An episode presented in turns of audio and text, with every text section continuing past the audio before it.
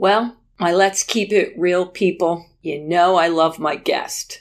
But my next guest, oh my, he rocked the house.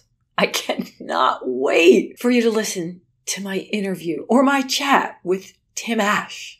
Incredible Tim Ash. So much fun. So informative. He has such a different perspective on things. I don't know if I always agree with him, but man, was it food for thought. And yes, another incredible person I met at Heroic Public Speaking. So shout out to HPS. Woohoo! So many amazing people. I was reading some of his topics for keynotes. And recently he wrote a book, Unleashing the Primal Brain, Tapping the Unconscious to Move People into Action. And he said this little bit on his website. Drop a rock, it falls and hits the ground. Once you understand the brain evolution, many of our decisions will become easily predictable. To a scary degree, we are walking robots with knee jerk responses and not the rational geniuses with free will we like to imagine. What if you understood how the brain really makes decisions and could consistently influence it?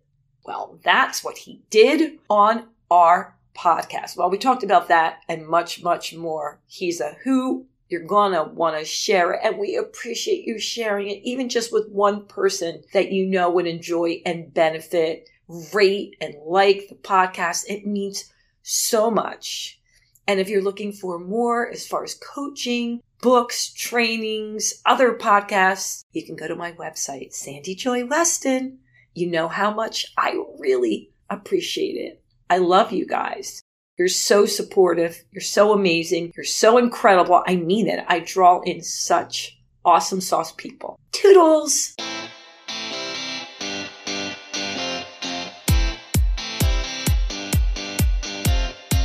This is Let's Keep It Real with Sandy Joy Weston, your weekly dose of positivity with awesome stories and guests from all over the world.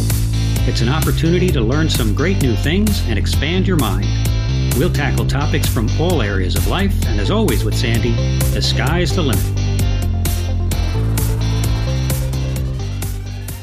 Hello, hello, my let's keep it real people. Okay, calm down there. I had no clue you were going to have so many questions for my next guest, Tim Ash, but hoochie mama, there's so many. We will get to as much as we can. And if not, you can always reach out to Tim. But before we bring him on, for those of you who may not know him, let me tell you about. He is an acknowledged authority on evolutionary psychology and digital marketing. He is a sought after international keynote speaker and the best selling author of Unleash Your Primal Brain, which I love, and landing, oh, I need this, landing page optimization. God, I need his help. Tim has been mentioned by Forbes as a top 10 online marketing expert and by Entrepreneur Magazine as an online marketing influencer to watch. For 19 years, listen to this, he was the co-founder and CEO of SiteTuners, a digital optimization agency. Tim helped to create over $1.2 billion that's right, $1.2 billion in value for companies like the list goes on, but Google, Expedia, eHarmony, Facebook, American Express, Canon, Nestle's. Oh my God, there's so many. Tim, welcome and thank you so much for being on our show. it's my pleasure, Sandy. Very happy to be with you. So let's tell them how we met a Heroic Public Speaking. I couldn't believe you were there. I was so, ex- I had, by the way, heard about you before. And then I'm like, oh my God, what is he doing here? Well, you always want to up your game, right? Yes. So we were, as you know, in, in beautiful Lambertville, New Jersey, on the shores of the Delaware River. uh, now, I, I went to high school in New Jersey, so I can make the Jersey jokes. Yeah. Oh, okay. Yeah, okay. and it was and it was a fantastic group there. Of course, uh, Amy and Michael Port running it, and uh, up leveling speakers of all ability levels. I like to think I'm all right. I mean, I make my living international keynote speaking, but boy, they just take it to the next level in terms of the performance, rehearsal, dramatic presentation aspects. Just how to go beyond mm. just delivering content to delivering real impact. So I figure I'm a C minus guy in terms of the stuff they're teaching. I, I agree 100%. I don't know if you know this, but I'm in their grad course right now. Mm-hmm. It's, it's, just, it's great. It's phenomenal. I mean, I didn't realize how much I didn't know, Tim. I really yeah, and and then the other thing is, of course, they're just such beautiful human beings. It's just a delight to be around them. Yeah, that's true. Yeah, and the whole team is that way. The whole team is that way. All right, Tim, let's get into it. I ask every guest, give me one word to best describe your past 30 days and why you picked that word. Turbulent. Um, Oh, I like that. I like turbulent. I never heard that word. Tell me why. Well, um, yeah, this is the tail end of a pandemic, and I have uh, two teenagers in the house. They've had Ooh. their share of struggles during the past year and a half. So, you know, it's like that line from um, Forrest Gump. You know, life's like a box of chocolates. You never know what you're going to get. That's kind of my, my reality here at home. Wait, how old are your teenagers? Uh, my son's 16. My daughter's almost 16. Are they in school or are they home virtually? Well, one's uh, attending school but angling to go to a charter school, and the other one's in a, a virtual charter school. I, I just, you know, I have an 18 year old at home who's a senior, and man, oh man, it was it was a rough year last year when he was all virtual. It's a little better now. Yeah, it's Mm. Yeah, better. so I'll send you your infantry combat badge after he's done. But wait a minute, aren't you in California when you were saying lovely Delaware River? Aren't you out in California? I am. I'm a little more than a mile from the beach in San Diego. Uh, I, I walk down to the ocean every day and do my Tai Chi on the cliff. So, Oh, yeah, please. it, it doesn't suck, as we like to say. Yeah, I mean, I grew up in Jersey and not, I live in Pennsylvania and not that I don't like it, but the fact that you said you're a mile from the beach. Well, I, I I went to high school in Cherry Hill, New Jersey. So if you want me to pull out the Jersey accent, Oh my can God, I just do it. heard that. I heard I the know. Jersey accent. okay, we're going to get right into it, Tim, because I have so many questions and I want to get to as many as possible. So the biggest one I kept getting over and over again, of course, for my people that like self development and change. How much they said, can we really change?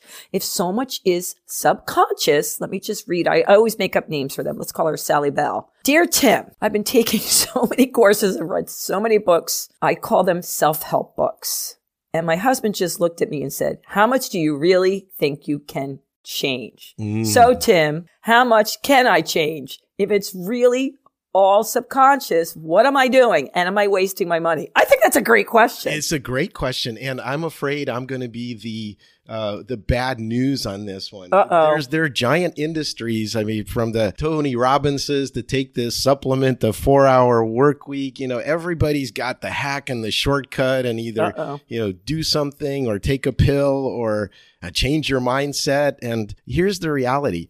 Our brains are there to help us survive. That's the only reason they exist, to propagate our genes. And Okay. they a, a lot most of that programming worked from an evolutionary standpoint with a wide range of life forms for a quick example so dopamine you know people think oh Yeah. that's the anticipation chemical payoffs rewards and it's when those three little blinking dots on your messenger app are telling you to expect a reply from someone. Well we share dopamine with fruit flies going back hundreds of millions of years. There's nothing human about it. It's a general mechanism for saying, hey, when is it worth expending energy to go after a reward? And what happens if we don't get that reward? Let's rewire our mental model to be a little better next time. That's it. That's like a very general mechanism that works for most of life on Earth. And so to say that we can override, that there's some kind of clean slate, that we can be anything we want to be, that's total horseshit. Uh oh. Yeah. So, so the fact is, most of this stuff works. It works for a reason. It's automatic. You can't override it. And um, the, I mean, I talk about some ways of being a better human being given our biology, but uh, unfortunately, there's no like fundamental breakthroughs where you're going to be happy your whole life or something. Okay. Well, I think right now, all my spiritual self help people are like, what the F just happened here? I just Reality signed and up for this truth, I'm sorry. weekend. You know what I mean? And like, you know, to be a better me. There is no better well, well, there there is a better you on a personal level, on a on a cultural level, on a self care level. There are absolutely things you can do, and I can talk about those later if you want. But there, a lot of the things that uh, drive you are not going to change. You you want to survive, you want to avoid danger, you want to throw your own genes into the next generation and look for mating opportunities. When you're hungry, you'll act differently. You know, there's those things are automatic and we don't even understand how we make decisions. Uh, there's an author, uh, Robert Heinlein, is a science fiction author, once said, Man is not a rational animal, he's a rationalizing animal. The real decisions are made emotionally and subconsciously, and it's only mm. after the fact. And you can see this on brain scans and medical imaging only a, a, split second after the fact do the language parts and the modern parts of the brain kick in to explain what happened, but it's just an alibi. It's not the real reason you acted. Well, I'm going to take a deep breath in here, I didn't mean to depress you, right? No, no, but- it's okay, you know, because uh, it's not like I'm somewhere, somewhere in between because I've studied, I love the brain. I love learning about the brain. I'm fascinated and I have studied a lot about the primal brain and where we came from. And our, which is another question I kept getting. Are we that different psychologically from the chimpanzee? Yes, we, we are. The way to look at uh, the, the reason I decided to study evolutionary psychology and it's been a topic of interest for me my whole life is that to understand how human beings act, you have to retrace the whole arc of evolution. As I mentioned, we picked up some stuff that we share with insects. Yeah. Other stuff yeah. that, you know, you, you've heard about the reptilian brain or the yes, crocodile yeah. brain, you know, other stuff we share uh, at the level of automatic reflex with um, snakes and lizards. And then there's the mammal part of us know, where we're individually weaker, but if we group into herds, we can have a group advantage. And then there, at the tail end of this evolution, last couple of hundred thousand years, there was a huge diversion or uh, of human beings and some really bizarre things happened at the human being level. So, yes, we're similar to all life, to mammals, to our primate cousins, but then we developed uh, some bizarre things as human beings that make us very, very different from chimpanzees. So it's not a matter of like, you know, you hear that thing of, oh, 99.9% yeah, of our yeah, genes yeah, are the same, you know. Yes, yes. That, that, that's fine that. because that's the, the recipe for building a body and an organism. That should be the same. It works. Uh, but the recent developments in our uh, our own evolution are really, really strange, I have to say. Well, uh, tell me more, because now I'm intrigued. What do you mean, really strange? Well, the last part of my book, the last several chapters, I call. Oh, hyper- we don't want to give it away then.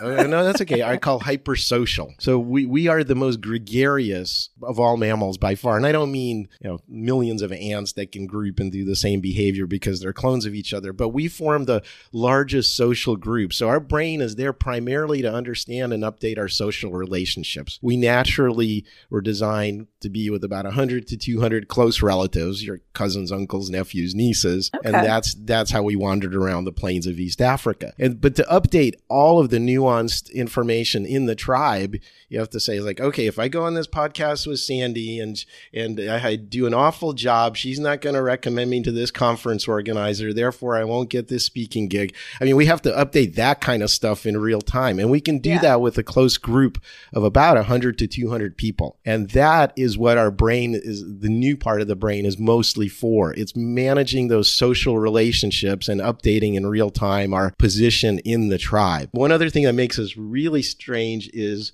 we, instead of evolving for all the different environments we could live in, we placed yeah. one big evolutionary bet on spreading culture. So we're basically hardwired to mm. pick up like a sponge all the stuff around us and that gives us an advantage in our local environment. In other words, somebody who an Eskimo who lives in the in the Arctic needs a very different skill set than somebody who lives in the Himalayas. Yeah, yeah and, yeah. and so by by being growing up around people in the local environment, you pick up the skills necessary to survive. So that makes us really, really good team players. It also makes us parrot and uh, spread cultural knowledge without altering it. And it, even to the point where we override our own beliefs and our own direct experience in order to be a good tribal member. Really? Yeah, absolutely. So you see these like, how can they be so stupid? This seems like a cult to me. Yeah, yeah, yeah, yeah. That's because group survival and cultural knowledge gave us a huge evolutionary advantage. So we actually deny what our own eyes see in order to parrot our cultural package to the people around us. Because if you didn't spread it effectively and without changes, you wouldn't be a good team player and you would have been ostracized and thrown out of the tribe. Okay. All right. So let's relate that to what's going on right now. I hear this all the time. In sp- like you said, in spite of their own beliefs, you hear people say, "How can they still believe that? This is the evidence. It's right in front of them." But they don't see it and whatever group they're in, whether, you know, where they live in the country or the religious group, they have I hear people say that believe in spite of scientific proof. Is that what you're talking about? That's certainly a modern manifestation of it. Again, remember, we were designed to run around with groups of 100 to 200 people. There were predators and there were apex, you know, lions and tigers and bears, oh my, around us. But really, the biggest threat was other human tribes. So it wasn't who's strongest physically, it's okay, my tribe developed bows and arrows and you're still throwing rocks at us. You're going to die. Okay. So yeah. it had such a huge advantage that, again, mindlessly parroting things that were learned from the people around us is our default thing. Mm. In other words, when you think about it this way, we have these huge brains. They they pack in a lot of this cultural knowledge. It's kind of like in the Matrix movies, if you ever seen them. You know, like yeah. download the program so I can fly a helicopter. Okay, great. Now I know how to do that. Two seconds later. Yeah, yeah. Well, yeah. it's kind of like that. We keep our body small. We don't grow into our adult, sexually mature size till teenage years in a giant growth spurt, and all of that is so we can focus on the brain development. So kids are useless. You know, they're they're not very strong. They're not very capable, but but they're mimicking everything around them and soaking in that cultural knowledge. So that's what's really going on. And again, we may not even know what the reason for the behavior is. For example, if I said, do this really um, intricate uh, Japanese tea ceremony ritual or something, right? Mm-hmm. Well, it turns out that one small step in it, if you uh, kind of steep the leaves for just the right amount of time releases the most caffeine. Okay. And that makes you more alert. That makes everybody in the tribe more effective. Everybody's happy. But you don't know which of those hundred steps in that ceremony is the operative one or even what it does or how it works. So we're just blind copiers of the behavior we see around us. So I guess that explains cults. Absolutely, and and the, so basically, it's uh, the best tribe wins. It's not a matter, and and, mm. and the cohesion of the tribe is important. The the uh, loyalty, the uh, passion, how in sync everybody is. So it's basically think of it like this: um, it's just a sled dog analogy. If you have a bunch of sled dogs and they're pulling in different directions, you're not going anywhere. But they're they're all pulling in the same direction. It's a very powerful thing. So consistency and commitment to the beliefs and behaviors of the tribe yeah. is is what makes one tribe more effective than the other. I hear I just had someone on who grew up in a cult and one of the biggest questions that people said, well, if she knew it was bad, why didn't she just get out? It, she's like, they don't understand what it's like growing up in a cult. Yeah, and I and I have some experience with people that actually grew up in cults as well. Yeah. And so the thing to understand is that you really have to. What's the best way to put this? As mammals, we can't survive on our own. You don't want to be even on the outside of a herd because that's where the weak animals get picked off. But we certainly can't survive in uh, uh, by ourselves. Yeah. Yeah. So for human beings, that's especially true. Uh, attachment, you know, we feel distress when we can't see another human being, literally, visually. And so we want to find our way back to the safety of our of our herd of the tribe. And so the worst thing you can do to people is to have this escalating social sanctions, like gossiping about them, denying economic opportunities, denying mating opportunities, uh, excommunication, or even death mm. in some cases. So these social tribal cohesion things are enforced by this increasingly painful consequences related to cutting us out of the herd. So it's hard to leave a cult because then you're on your own. And from a survival yeah. standpoint, your brain is screaming, I'm going to die. Oh. I get that. I get that. Yeah, now that makes a little bit more sense to me, you know? I mean, I knew it's not that simple. It's like when someone says you're overweight, just stop eating. I hate when they say that, you know? it's not that simple. Like, yeah, you've been talking to my wife, that's what she tells me, you know. yeah, just just stop eating. No, but it's the same thing. Well, she should have just gotten out. And she's like, it, many, many, many, many years later, you know, when she went off to school, she finally broke away, but it was the same. She did say, well, so so is a replacement tribe. So the school yeah. and the university or or the the church, the, uh, some other community becomes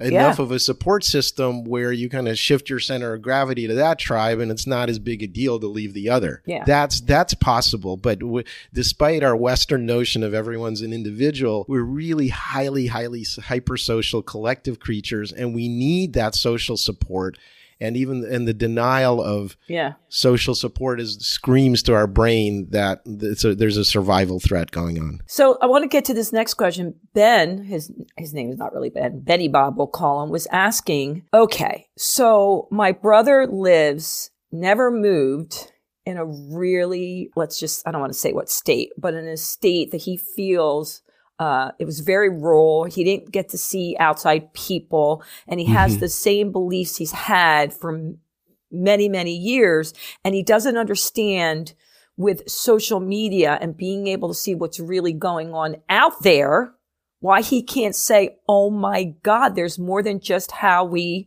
grew up. I think you're answering that right now. Yeah, I think I already did. I mean, he's yeah. he has uh, one of the best cures for small-minded tribalism. I'll call it that is outside experience. So get uncomfortable, stretch, meet people that you wouldn't normally associate with, spend time around them.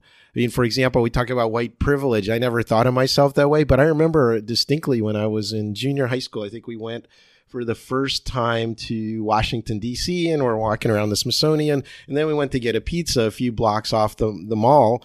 And I remember distinctly this feeling. It was like, okay, we're like the only white family in a black neighborhood. And being mm. on the mm. other side of that, like being yeah. a, a, a distinct minority, felt really weird and i'm just and and i was thinking oh okay this is what some black people must experience when they're in dominantly white environments all the time so but then it's like uh, you you can't have just like oh i have a black friend or i have a white friend you know you have to actually yeah. mix yeah. with people travel is the best way to uh, break through mm-hmm. social blocks and this tribalism we're talking about, whether it's across the state, across your city, going to an activity you wouldn't have gone, or of course, international travel if you can do that. Yeah. That is the best way to break down these tribal walls. You know, this is really helping me understand how to explain to some people why it's not so easy to get out in an environment and why I was able to. So I grew up in a really poor area, like a project.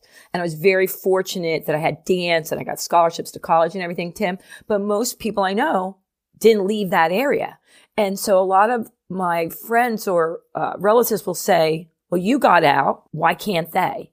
And I said, it's not that easy. Right. It, it's you know it's it's unfortunate that we do that. We mythologize this. I like that word, mythologize. Yeah, yeah, the the the idea is that there's individuals and and look at this person, they succeeded. Yeah. Uh, well, great. Yeah. So one in a thousand people succeeded. Most people were pulled away from the shore by the rip current and died. Okay, one person managed to make it back, and you're using them as the example, as if you know that everybody should be able to function like that. It's so much of it is you know social support your network uh, lucky timing things like yep, that all yep. most things depend on the social soup in which we're functioning and and and it's not and this notion of the kind of frontiersman or the indiv- rugged individualist or the Elon Musk's or Warren yeah. Buffett's of the world. It's yeah. basically total bullshit. There was a, a lottery, somebody got the winning number, and yeah. now we're all saying we should be like them. Tim, can you come to my holiday dinner and explain that? I, you said it way better than I did. Way better. All right. We, we got to move on here. We got a lot to cover, dude. All right. I know the answer to this and we kind of covered it, but why is it important to understand people from an evolutionary psychology perspective? Well, it's like I say, if you want to understand who we are, you have to retrace the whole arc of evolution and things we picked up along the way and that we share with much more ancient forms of life. We're not any better. The way to think about the brain is it's basically a band-aid on top of a fix, on top of an upgrade, on top of a rebalancing of certain parts of the brain. So, for example, you know, I mentioned that we mimic other animals by watching them. We have mirror neurons in our brain. Yeah. That, yeah. that literally make us mimic other people's behavior. Well, primates, other great apes have that. We just have more mirror neurons in more concentrated, specialized forms in, in, in that part of the brain. So it's basically just upgrades and rebalancing. Um, and so to understand what, where, how we behave, you have to say which part of the brain is kind of operating right now. If it's hunger or it's mating, for example, uh, it's, it's well known that men in particular, as opposed to women, um, react to sexual stimulation any a picture of an attractive woman is going to Yeah, make us yeah. much more risk taking. Well, that has an obvious evolutionary root in it, which is that the biggest high stakes event for any form of life is sexual reproduction and survival of your genes. So we're going to take extreme risks to do that. In fact, there's a qu- qualifying event before mating for every type of animal, some sort of qualifying event, if you want to look at it that way. So of course, qual- whoa, whoa, qualifying event. well, you know, whether it's it's fight another male or build Oh. a better nest or have a better songbird song, you know, you have to show your fitness for mating and that you're better than all the other suitors. Does it have to do with money ever? For human beings, certainly that's a that's flashing status, you know. Yeah, my Ferrari is bigger than my penis, you know, that kind of yes, thing. yes, yes, Yes. So, uh, but but my point is that men are are, are going to take that risk, um, and they're and so if you want to distract someone, if you want them to make poor quote unquote objective decisions. Sure, just show them a picture of an attractive woman. That's all it takes. So, my my, my point is that Okay, uh, not that men are pigs. I'm just saying that Yeah, I got you. You're uh, but- wired but- that way. yeah, You, you, you're wired that way, and uh, or if you're hungry, you're not going to think about you know your 401 retirement K and long-term financial well-being. You're going to say, where can I get some food? So whatever is the dominant kind of drive or need happening inside of you right now, that's what largely governs your behavior. Okay, which leads me to my next question from, uh, we'll call it Janie. Janie wants to know Are we wired sexually different than men? Which you kind of just answered that. Yes, I have a whole chapter in the book about um, you know sexy apes and uh, our our gender differences, and the broad strokes are, are clear to everyone. And and they you know some people might say it's reductionist, but yeah, men and women both try to find appropriate mates, but what they're looking for is different. So men are looking for okay physical attractiveness as a kind of a proxy or a shorthand for saying will you be able to deliver a healthy child and raise them.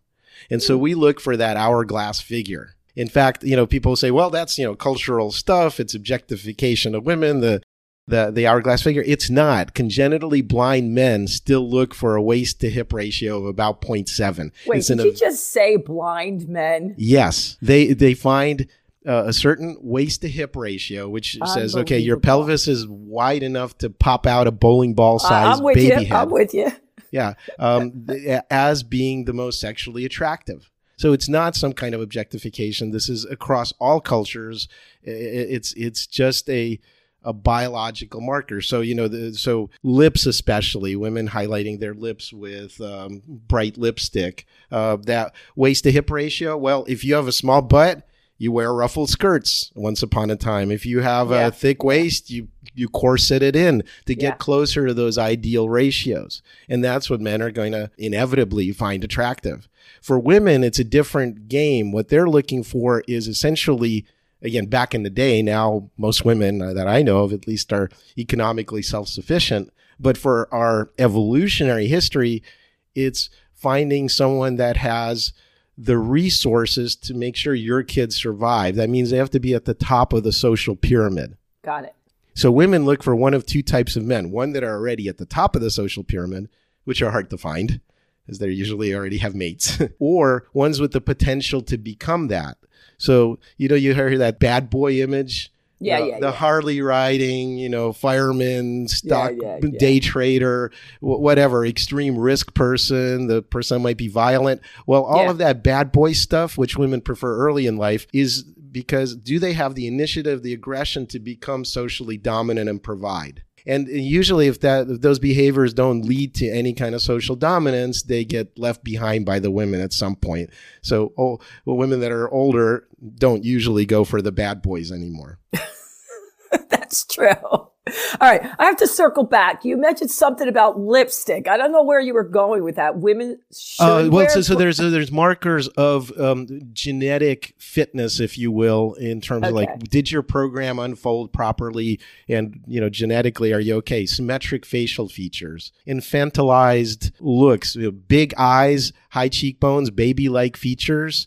Uh, are telling us that this woman is younger and more likely to survive childbirth, and in fact have multiple children if that's if that's what we want. So we select for uh, younger looking girl like or baby like features as a marker of that. And and uh, there are secondary kind of sexual characteristics, um, including lips, and so you want to emphasize lips basically, and that's why you know why lipstick's pretty much universal. Yeah, yeah. Uh, uh, Tim, my females out there are going to be like, They're going to hate me. I know. I'm sorry. They're not going to hate you I- because I'm just you're not saying we're superficial. I- I- you're saying this is how we're wired, and I- basically, just saying- older women are screwed. no, no, no. I mean, I- personally, I, I like. I, I'm much more attracted to age appropriate women because uh, they are just. They're so much more interesting. It's not. It's not just the physical stuff. So I don't want to Yeah. reduce all of human beings to that. I'm just saying that if you look at what is biological, there are these. You know. Basic formula, and there's definitely an asymmetry where, uh, unlike some other species, we have very different sizes and functions between Yeah. the two genders. you remind me of my girlfriend goes, okay, so it's really not my husband's fault that he left me for a younger woman. It's just because he said, this is the way I'm wired. Well, you know, actually, it's not, but it's not just, how would you say? Uh, let, let's talk about monogamy for a second because that's an interesting topic. oh, I can't wait to where we're going here. Well, only 3% of mammals are lifelong monogamous. We're not in that group. Nothing in the primate side of the tree or the great ape side of the tree, there are no monogamous Ah, uh, yes. apes. So lifelong monogamy, as much as you know, you can put the cultural and religious overlays on, and like I say, that's a massive part of how we experience the world, right? Yeah, but yeah, at a, a base kind of animal species level, there's no reason to expect that. Let's just put it that way. In fact, women were the ones in the driver's seat, and they were kind of in control. Uh, they decided who they mated with, Mm. and you, so in fact, there's some cultures that think a woman getting pregnant is the result of the sperm contribution of multiple men. And it's a smart Ah. thing from, again, a mating strategy because you don't know whose kid it is. Uh, uncertain paternity was a huge feature in our evolution. Hmm.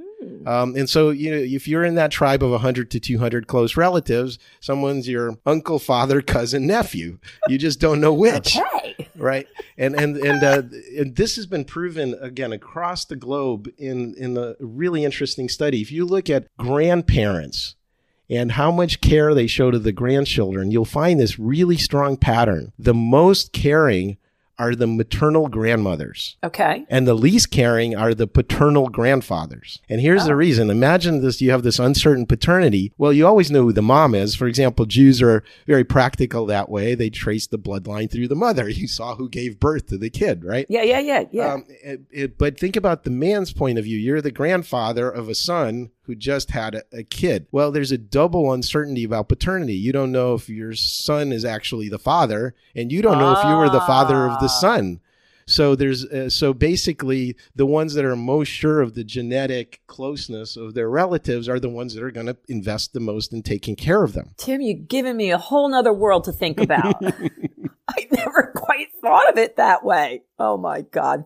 We're going to have to have you back on for all the questions that are going to be thrown at me. All right. Listen, I need to get this in because I got to switch gears here because I have about about a hundred people writing me in about this habits, right? Mm. Like we talked about before.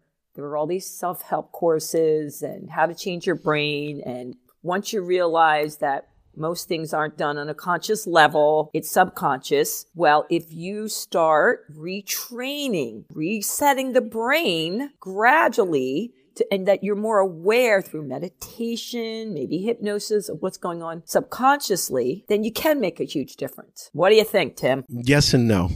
Oh, you're not, tell me you're more. not gonna you're not going to want to hear this answer either. I do want to. I do. okay I so do. so in over in terms of overall brain plasticity we are a bit of a blank slate, at least for the cultural knowledge, right? We have our automatic reflexes. When I'm hungry, eat. When someone hits me, uh, I'm going to, you know, lash out and hit them back, that, that kind of stuff, right?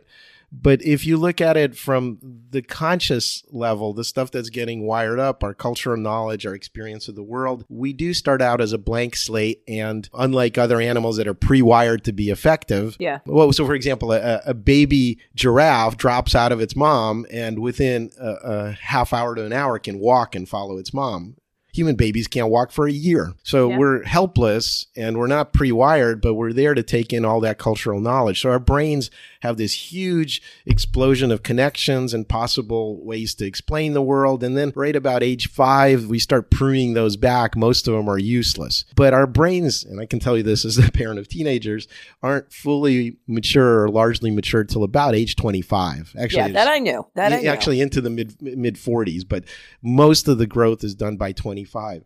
So what that tells you is that people become less and less able to change or less and less willing to change. There's statistics that say if you haven't tried sushi by the time you're 30, there's only a 5% chance you'll do it. So your habits aren't going to change. You become kind of crustier as you go through life and le- and more set in your ways. I know. But having said that, you um, there's two ways you can learn big shocking experiences that are memorable. You know, oh, I, I was in that car crash because I was following that car too closely and whatever happened, that's etched in your memory. And then there's habits, and habits are dull repetition of things over and over and over again. That's a much slower way to make changes. And remember, you're kind of fighting against the super highway that's already been built next door of your existing habits and your past life experiences. And what you're saying is, oh, I'm going to cut this new path through over here through Yeah. the jungle with a machete and I'll build a new road. Well, yeah, you can do it, but it, it becomes harder and harder to do that. So largely first five and our formative experiences determine what we find easy to do, which neural connections are really reinforced and are superhighways, and what we find hard to do. So going off-roading with that machete is really hard. Okay, so I'm afraid to ask you this, but I have to. I just have to now. With all that being said and what our thoughts do in changing habits, how do you feel about law of attraction? Well, that's a cultural concept. That's how I feel about it. Oh. Um, I- so if you if you want to carry that around in your head and the your tribe around you believes it, you know, and you're in that cult, that's fine. And I don't mean cult in a you know like a sick, twisted Heaven's Gate sense, but you, you understand what I mean. Yeah. Y- you've bought into a certain worldview.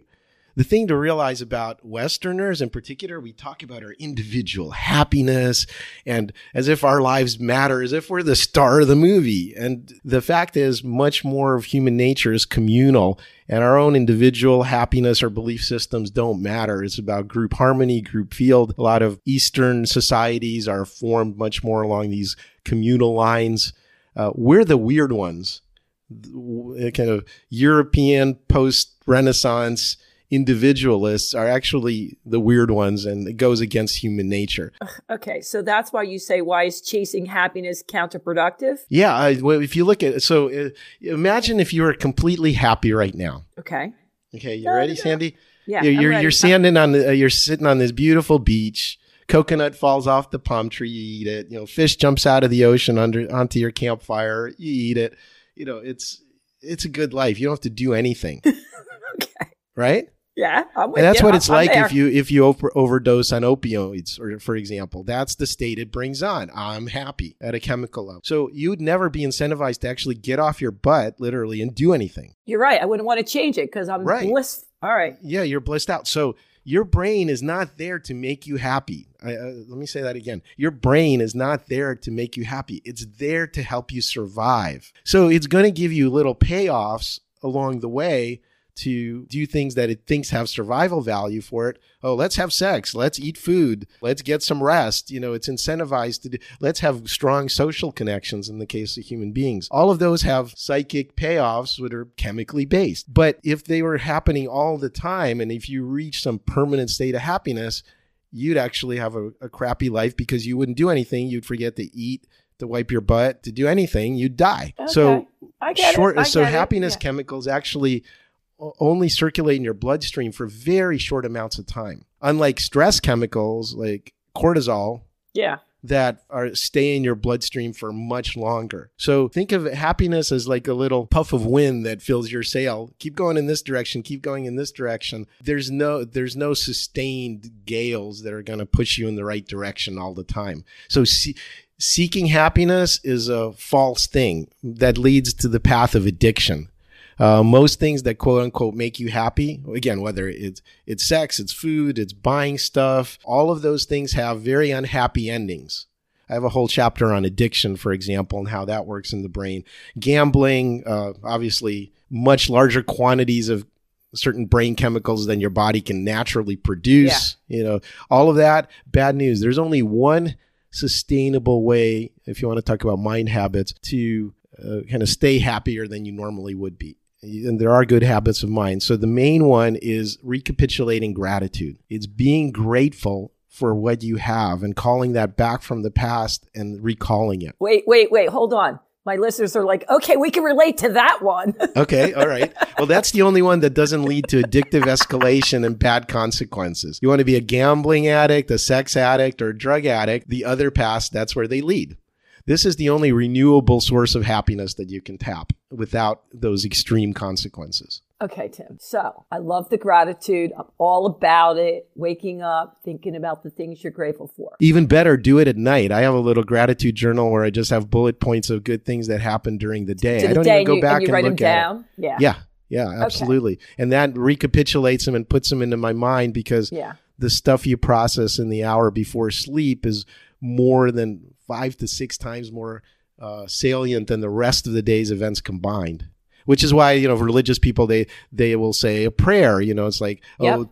Uh, at at their bedside, they'll say, um, "I'm grateful for mommy and for daddy, and you know, have a roof over my head." And that's what they're going into sleep with, which is a really powerful thing. So I got the gratitude let's move like we talked a little bit about the law of attraction but what about not being addicted to something but just waking up in the morning after you said what you're grateful for and having a sense of pure joy or peace or a state of love that has nothing to do with what's going on in the outside world? Can't you choose to have that emotion, not all the time, but more, and not it be you know, oh, because my husband did this, my kid did this, the world did this, and tune into that more your your your essence of being, love, peace, and joy. Yeah, and by the way, um, well, I know Joy is your middle name, so you have to throw the joy in there. Right?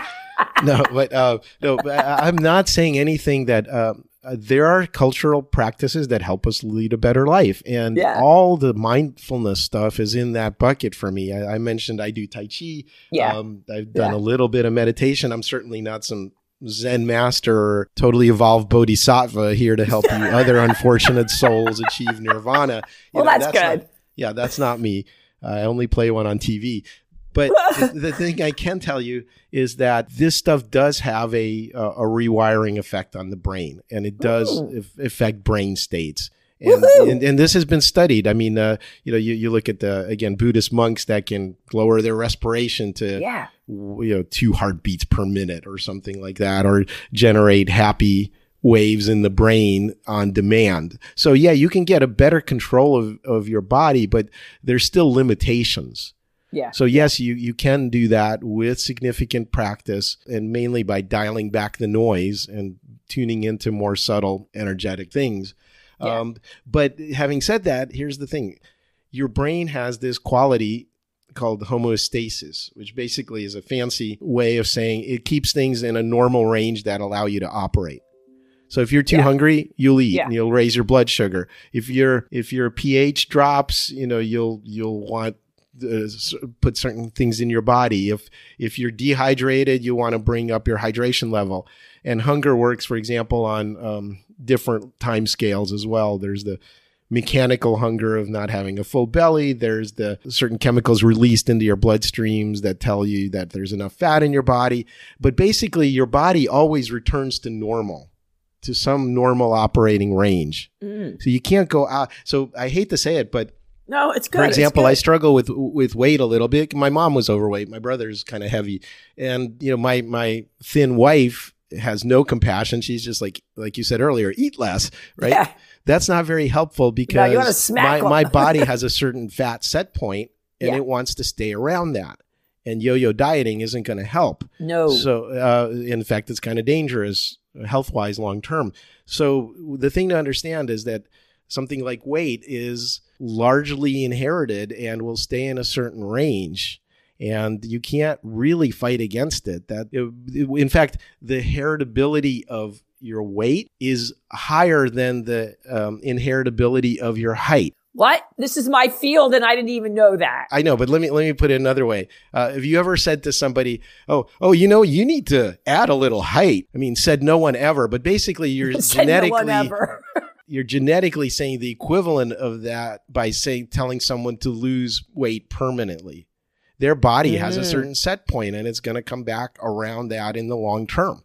That's it. Tim, I 100% agree with you. 100% being in the profession, you know, I owned health clubs my whole life and I've seen it time and time again. And I would wish people didn't beat themselves up for it. Do you know what I mean? Because I know even me, I mean, I'm not saying I'm not in good shape, but I have to work out like a crazy human being. And if I don't, my weight's not going to stay. You know what I mean? Where I want it. And I Yeah, don't want to do that anymore. So by the way, so on, on the encouraging front is um, the, the, we're all in the gene pool for a reason. There's skinny people, there's fat people, there's muscular people, slight people. You know, you need a mix of all those kind of endomesomorph types or pitha, taka, or whatever the Indian version of that is. ooh, You you need that in the gene pool. But the good news is there have been recent studies that say, hey, if you are carrying a lot of fat, that doesn't matter as long as your activity level is the same. So you may not feel good about your body self image. You may not be able to wear certain clothes. You may think you're socially or sexually being judged by others in terms of your attractiveness.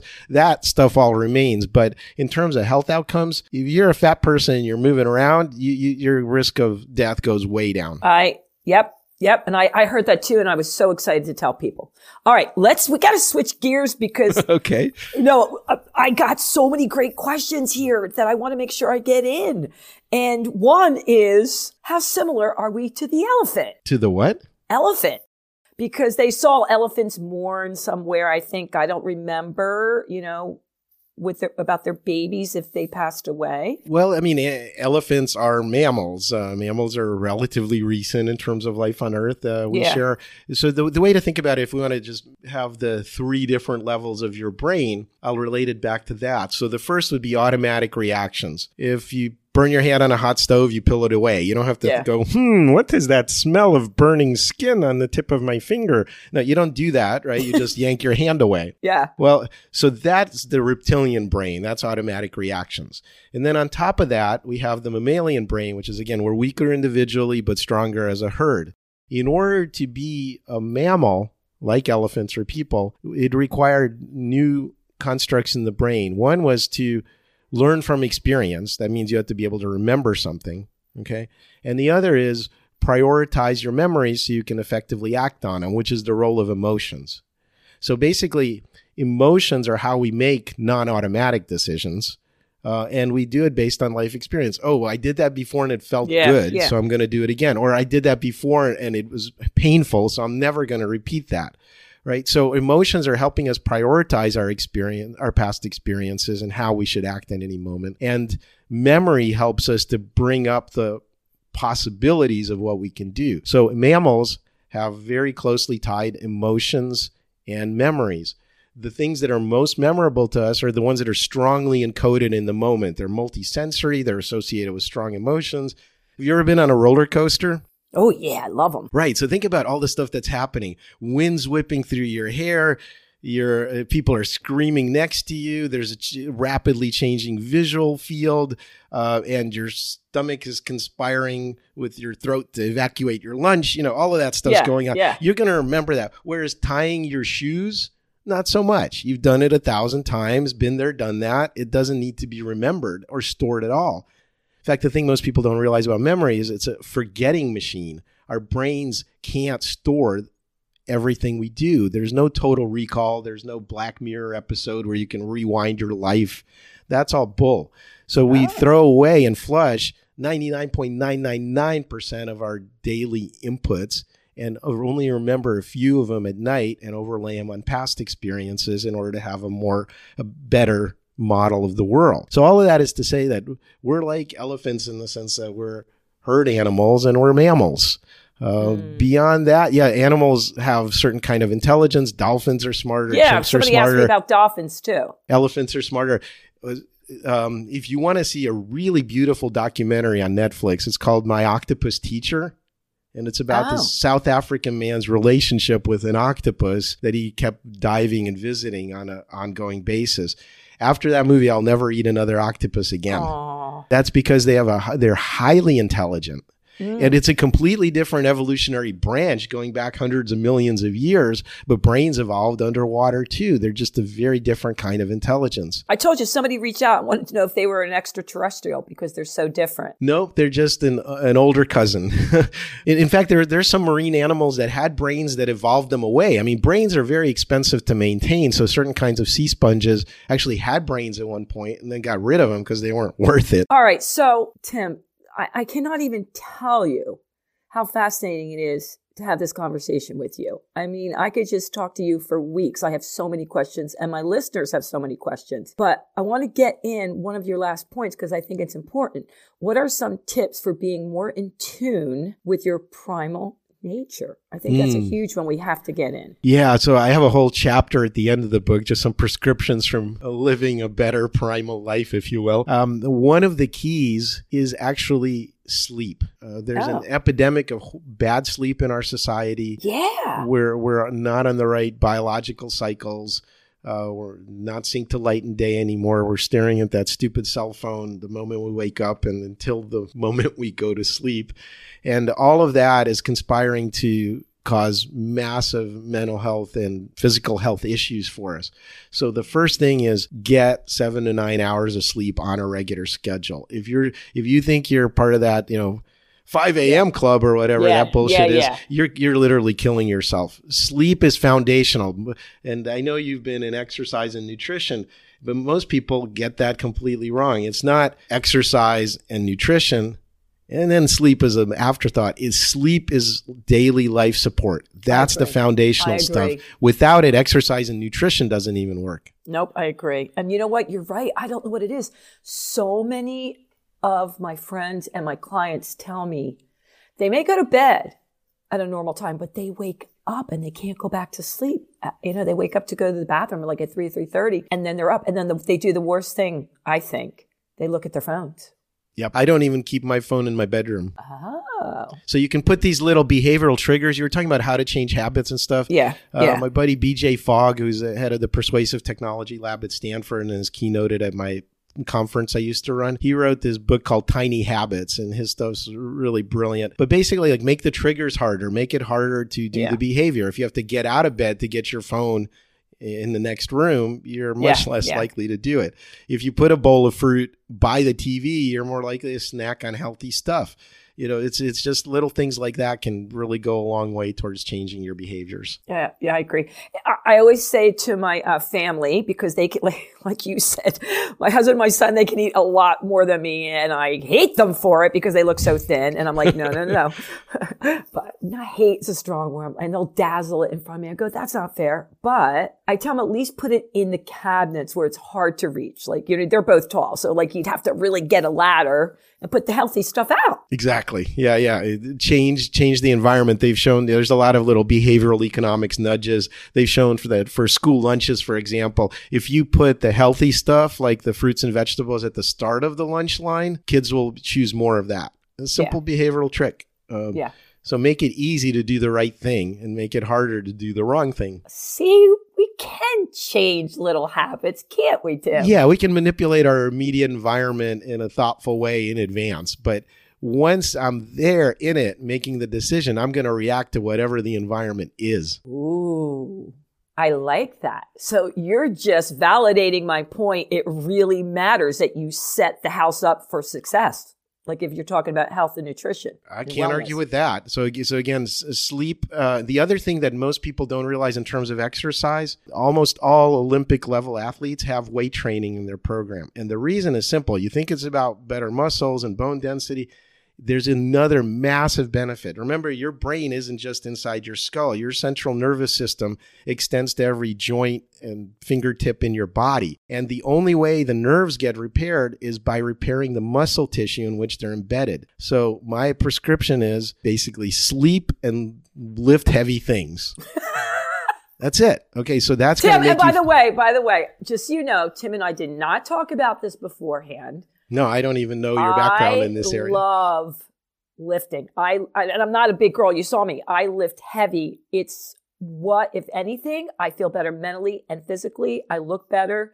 Years ago, when I was in my 20s, a strength coach said, "If you want to lose weight, lift weights." And we didn't do that back then. Tim, girls were just Mhm. doing cardio and aerobics.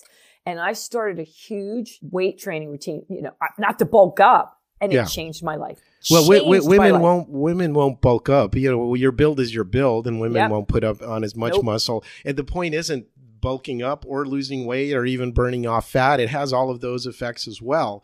Oh, actually, weightlifting changes the way your fats get processed in your body. It changes your fat tissue and it's how it's Yeah. metabolized. But the, the my main emphasis is on the brain, which is you know brain health depends on repairing and throwing out the bad stuff that's not working. The only way that's done is if you strain the muscles. So sleep, number one. Lift heavy things. Number The two. the, the other thing is um, social connection. There was this longitudinal famous study done in Boston with some Harvard alumni and their Southie cousins, the poor part of Boston. And they've tracked these people for 70, 80 years now. And basically, what they found is in terms of health outcomes, uh, so strong social support, not having it rather, is the equivalent of being a two pack a day smoker in terms of health Oof. outcomes.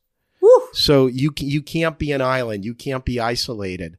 You have to have strong social connections, whether it's your book club or your hiking group or w- whatever it is. You have to seek out strong social connections.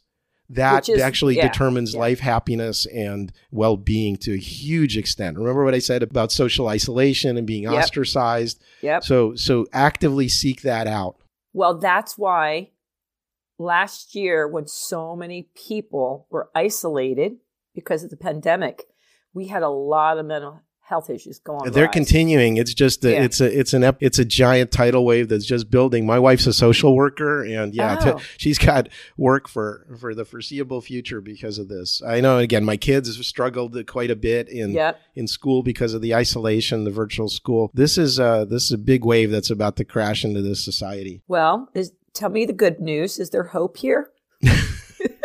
Absolutely. I don't mean to be a Debbie Downer. Um, You weren't, by the way, you were not at all. It was actually really helpful. But come on, they're they're doing their best. We're going to come out the other side. We are Yeah. back out more. you Yeah, know? yeah, and then uh, gratitude and remembering all the things you still have. Like I said, daily gr- gratitude practices are key. Yeah. Yeah. Um, recapitulating things that that you are grateful for, um, and along with that is this uh, um, this notion of um, what's the best way to put this? My train of thought derailed. I'm sorry. That's it. Uh, I love that actually because you were like just so eloquent the whole time, you know? yeah, okay, so uh, I'm not Superman. I admit it. Um, Oh God, darn. no, so um, you know, gratitude is very important, and the other key thing, if you can do it, uh, I know a lot of us struggle with it, especially as a result of loneliness and as a coping behavior. Don't introduce psychoactive drugs into your body. Drinking other drugs. I mean, there's a there's certain levels of endocannabinoids and opioids and dopamine that naturally circulate in our body for survival reasons. The, the brain is Mm. calibrated towards using them. The body actually produces them as a payoff, oxytocin for skin contact, you know, bonding, things like that. All of those chemicals exist. But if you start hammering your body with a hundred X purer or more powerful version of those, you're Yeah. going to completely screw your brain up permanently. And it's very hard to come back from that stuff. So avoid addictions, avoid putting artificial stuff into your body in terms in terms of psychoactive stuff. I'm so glad you mentioned that, you know, because I do think that's a tough one for many people, Tim, because I think that's a go-to. Yes, and it's, uh, whether it's self-medicating or you get hooked on something as a result Yeah. of being prescribed, but this society has in my judgment, a huge problem with you know pills as a solution to stuff or drugs yeah. as a solution to stuff. Uh, it's not going to make you happier. No one's.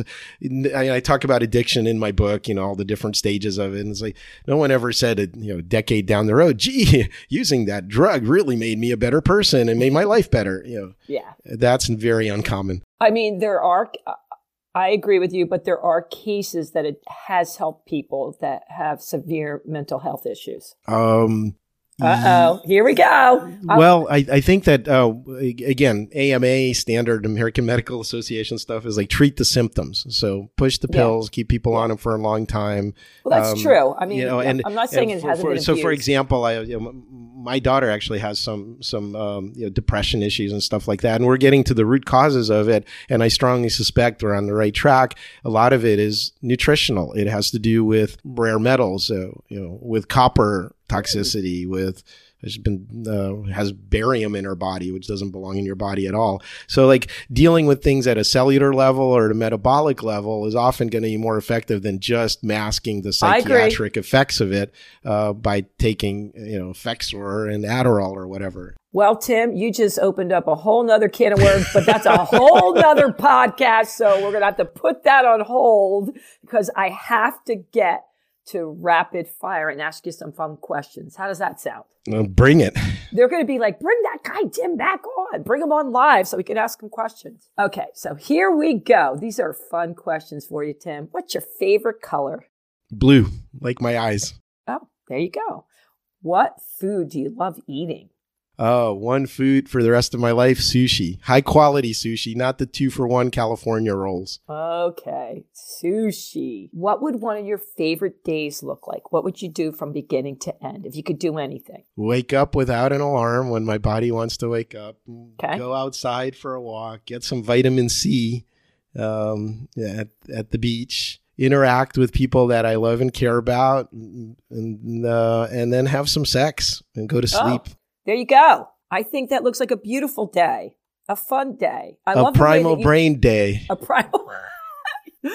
oh, could have said it better. Okay. Do you have any besides yours uh, favorite books that you've read in the last year or two you could recommend? Oh, well, the probably the most impactful one from a kind of intellectual level was Noah Yuval Harari's book Sapiens wow, that guy, how he thinks, his brain, his knowledge, how he ties things together. That book is stunning in its both scope and depth and, and the quality of the writing, uh, considering how dense it, it, the subject matter is. And then the, on a practical level, again, I just kind of cribbed quite a bit of my sleep chapter uh, out of this guy's book, but Walker's book, Why We Sleep. I think from a self help standpoint, that's way yeah. more important than any book I've read in the last five years. Ooh, I haven't read that. I'm writing that down. Why We Sleep he's the head of the you know used to be um, I think the MIT and then now the for a couple decades the Berkeley Sleep Labs. Love it. Okay, so is there any like guilty pleasure you have that you could tell us about? Hmm guilty pleasure that I'm willing to admit. Willing That's to the... admit, like do you wake up at four in the morning and eat mac and cheese. Do you binge watch something? Yeah, I'm I'm a big uh, fan. I have a, go, a whole other chapter in my book on storytelling and the and the importance of that. So I'm a big fan of stories in visual form. So especially the hero's journey kind of stories, overcoming gotcha. incredible odds. So yeah, I'm a bit of a binge watcher of of good drama and Saving Private Ryan, The Matrix, things like that. Yeah. Oh my God, my husband watched The Matrix a thousand times. I swear to him. I have How a DVD can you keep of it. watching it? How can you keep watching over and over all of them? It's Loves a classic it. storytelling form, same as Star Wars or any yeah. you know, the Odyssey. It's uh, it's very powerful stuff for my psyche. Yeah. All right, Tim. If you could be an animal, what would you be? And why? Mm, well, I've always so I, I went through an initiation retreat about three years ago through the Mankind Project, and as part of that, we kind of picked out a spirit animal. Mine is the peaceful lion. Oh, and um, so having that quality of peacefulness is important, strength and reserve, but the potential yeah. for it. Um, and uh, I'm a Leo, so no surprise there. Cats are my people. I have three cats in the house and they I, I get people. along. Yeah, they get along I, with them a lot better than the other three humans in the house. So, yeah, uh, I, would be I'd be a lion. They Wow. also get to sleep 20 hours a day, male Yeah, lions. The yeah. women are the one that do the hunting. I like oh, that. that's that's reassuring. By the way, we have five cats and a dog. Excellent. Yeah, it's fine. Okay, when I say the word universe, what does it mean to you? Mitakuye Oyasin. It's um Ooh, it's a it's a Lakota Sioux phrase that means we're all connected or for all of my relations is basically it's, it's all the web of life. There's no separation. Can you say that one more time? Mitakuye Oyasin. Well, Tim Ash, I have to tell you something. My Let's Keep It Real people are to be, he kept it real. And I really, really appreciate It's the only way I roll. Yeah, I mean, it was a whole nother way to look at things. So I love that. And you've opened my mind to so many different things. Like I'm sitting there going, Oh, I have to investigate that. Oh, I got to look at that. So awesome. But before we go, how can they find you? How can they get your book? Everything. My background is in uh, digital marketing and evolutionary psychology. I used to run an agency, as you mentioned. And these days I do some solo consulting and a lot of public speaking and training. So if you want that side of me, just go to timash.com. Uh, if you want information about this latest book, uh, Unleash Your Primal Brain, demystifying how we think and why we act, uh, you can go to primalbrain.com. I, by the way, I love that your emails and everything is so simple, like to remember. It's so great. Yeah, and reach out to me on LinkedIn if you want to connect. That's a that's a great place to do it. I've kind of hit my five thousand person limit on Woohoo! on uh, Facebook, so I can't accept friends there anymore. Oh, that's right. There's a 5,000 limit. I didn't even, I forgot about that. All right, Tim, anything else I didn't get in that you want to say to the people? Just for your primal brain is in charge. There's no such thing as a logical decision.